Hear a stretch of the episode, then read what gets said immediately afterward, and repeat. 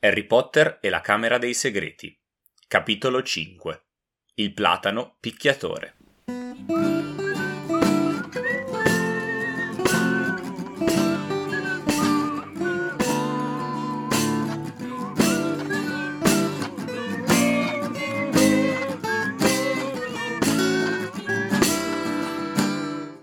Eccoci, bentornati. Sono finite le vacanze estive. Per noi che ascoltiamo a fine settembre da un bel po', ora sono finite anche per Harry. Diciamo che per la prima volta la fine delle vacanze estive è triste anche per Harry. E se ci ricordiamo, un anno fa all'inizio di Harry Potter e la pietra filosofale, Harry pensava che bello, finisco le vacanze estive, ma solamente perché lui e Dudley sarebbero andati in scuole diverse, quindi non ce l'avrebbe avuto intorno, altrimenti anche a scuola era una tortura. Mentre quest'anno è triste semplicemente perché lui alla Tana stava bene, anzi è già angosciato che a giugno dovrà tornare dai Darsley che non so, gli, lo metteranno super in punizione, visto che è scappato da una finestra in piena notte su una macchina volante. Non ce lo dimentichiamo questo, eh. In ogni caso, la scuola è bella, non vedeva l'ora di tornare, però queste vacanze estive a casa Weasley non sono state mica male. In ogni caso, suona la campanella, bisogna partire. Si sale ancora una volta sulla Ford Anglia del signor Weasley, stavolta non si vola nonostante egli abbia provato a convincere la moglie, però le è stato fatto un incantesimo piccolo piccolo che fa sembrare l'interno molto più grande dell'esterno, o meglio, rende l'interno molto più grande dell'esterno, cosa che secondo me tutti noi babbani molte, su molte macchine in cui siamo saliti abbiamo desiderato, sia per non dover stare spalla a spalla con quello di fianco, ma anche per stendere i piedi in avanti. In ogni caso, veniamo subito al fatto clou del capitolo, perché passa uno, passa l'altro, rimangono solamente Harry e Ron, è tardi, mancano due minuti alla, chiusura, cioè alla partenza eh, dell'espresso per Hogwarts, partono per schiantarsi contro il muro che in realtà è la barriera per passare, ma in realtà si schiantano effettivamente contro un muro, la barriera non si apre e rimbalzano e rovesciano tutte le loro robe in mezzo alla stazione di King's Cross. Harry per il secondo anno di fila si prende una sgridata da uno dei capistazione, visto che se ricordate l'anno scorso gli aveva chiesto dove era il binario 9 3 quarti e lui l'aveva preso per pazzo Quest'anno gli dicono di fare attenzione di non fare le gare con i carrelli, ma vabbè, un po' tonti eh, sono questi capistazione che non si accorgono che ogni anno il primo settembre la stazione viene invasa da persone strane. Fatto sta che eh, si è in, un po' in confusione. Che fare?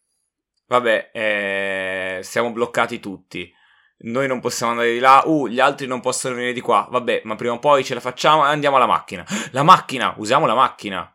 E tutto questo nel giro di 3 secondi di stream of consciousness, penso, e c'è una frase bellissima che fa capire molto bene quanto cioè, come ragioni Harry, come ragioni Ron, perché Harry subito dice che il panico si trasformò in euforia.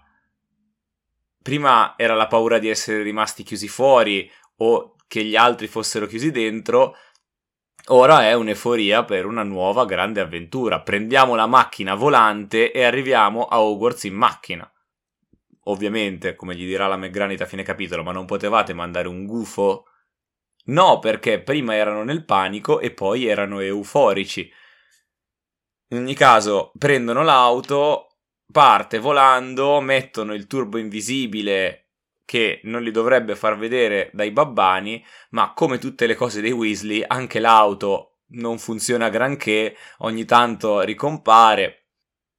È molto bello il modo in cui l'autrice descrive questa avventura, perché la prima parte è gioiosa, è euforica, sembra la cosa più bella del mondo, ma poi come tutte le decisioni avventate, come tutte le avventure, come qualsiasi cosa in realtà, all'inizio a un picco di bellezza, di stiamo condividendo questa esperienza, stiamo rompendo un po' anche le regole. E poi, poi ci si annoia, poi ci si, si sta stretti, si fa caldo, eh, si è stanchi, eh, ci stiamo mettendo un sacco di tempo. Alla fine l'espresso di Hogwarts parte alle 11 e arriva giusto giusto per cena. Vero che gli inglesi mangiano alle 5, però comunque è un bel viaggione. Diciamo che tutto questo discorso che viene fatto nel libro, nel film si perde un po' perché ovviamente per esigenze cinematografiche viene presentata solo la parte entusiasmante dell'avventura, c'è la scena memorabile in cui eh, stanno cercando dove sia l'espresso per Hogwarts, non lo trovano, scendono giù sui binari, l'espresso è lì dietro, girano un po' intorno e quella scena è girata negli studios, immagino, però è ambientata al viadotto di Glenfinnan se siete dei grandissimi fan e avete grandissima memoria, non che se non avete memoria non siete fan del Ghirigoro, ricorderete che di questo viadotto ne abbiamo parlato sulla pagina Instagram del Ghirigoro, quando a suo tempo uscì l'episodio dell'Espresso di Hogwarts del primo libro. E niente, si trova in Scozia, è un posto realmente esistente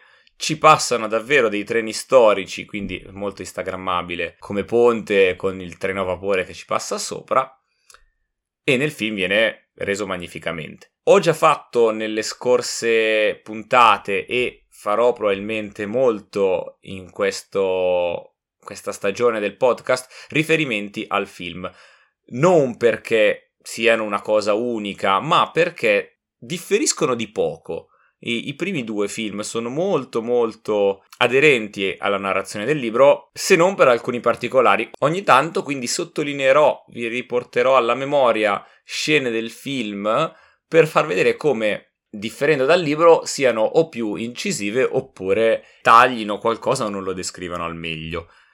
In ogni caso, veniamo al protagonista che dà il titolo al nostro capitolo, il Whomping Willow, ovvero il platano picchiatore che diventa nella nuova traduzione il salice schiaffeggiante.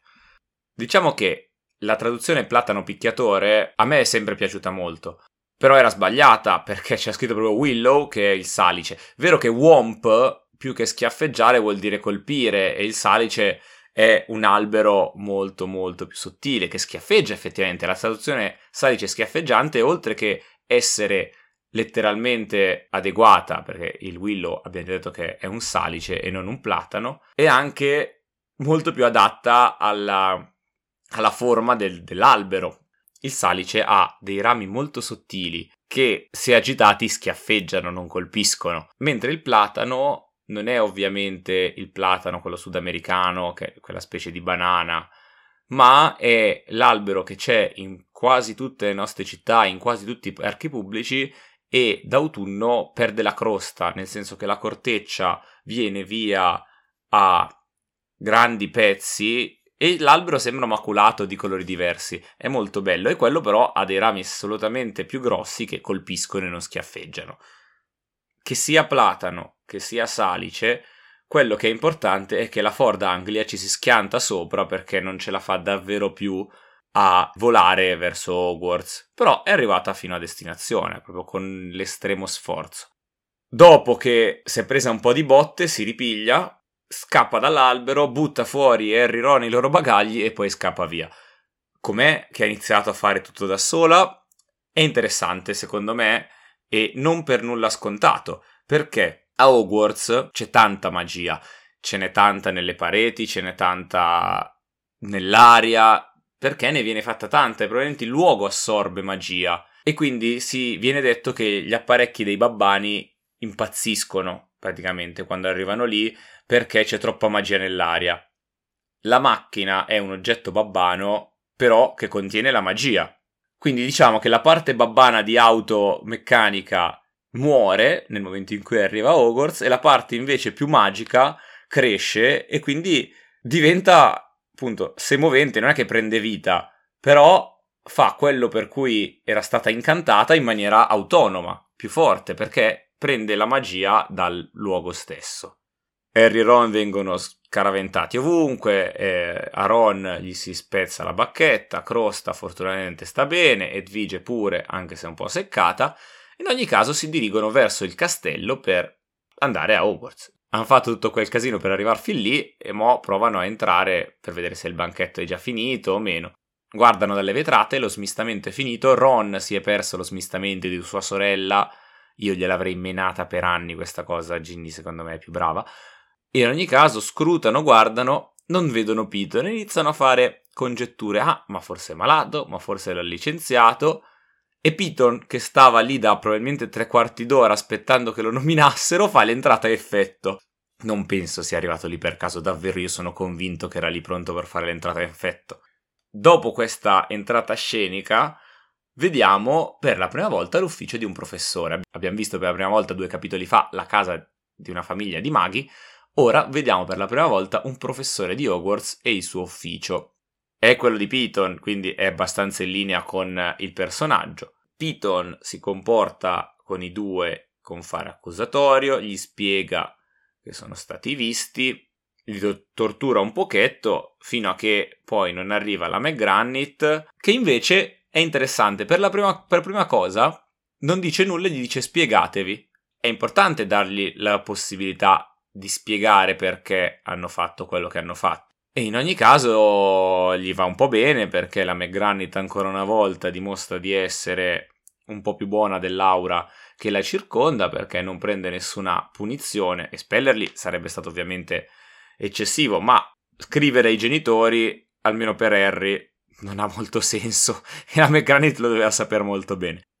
Arrivano alla sala comune Ermione viene in soccorso, un po' stereotipata, sempre fa eh, una professoressa McGranny 2.0 e gli dice la parola d'ordine. Questo lo sto dicendo perché secondo me la parola d'ordine non è messa a caso, che è colibrì. Colibrì è un uccello, quindi già richiama al volo, in più il colibrì per i nativi americani era un animale quasi sacro, diciamo e che simboleggiava il superamento delle difficoltà e dei pericoli, un po' come hanno fatto in modo rocambolesco Harry e Ron. Secondo me non è casuale che ci sia il colibrì. Comunque, ancora una volta vediamo che a Hogwarts il segreto non esiste perché, come l'anno scorso ha candidamente ammesso Silente, ciò che è successo tra te e il professor Raptor è assolutamente segreto e quindi lo sa tutta la scuola, così la, l'entrata spettacolare sul prato che volevano fare Harry e Ron davanti a tutta la scuola non è avvenuta. Piton e la McGranit li hanno fatti mangiare nello studio e non mandati al banchetto per non dare spettacolo, eppure tutta la scuola sa di una macchina volante che ha portato i due a scuola. Per oggi abbiamo finito di parlare di questo capitolo. Io ho sempre, quando arrivo a questo punto, la sensazione di non aver detto cose fondamentali.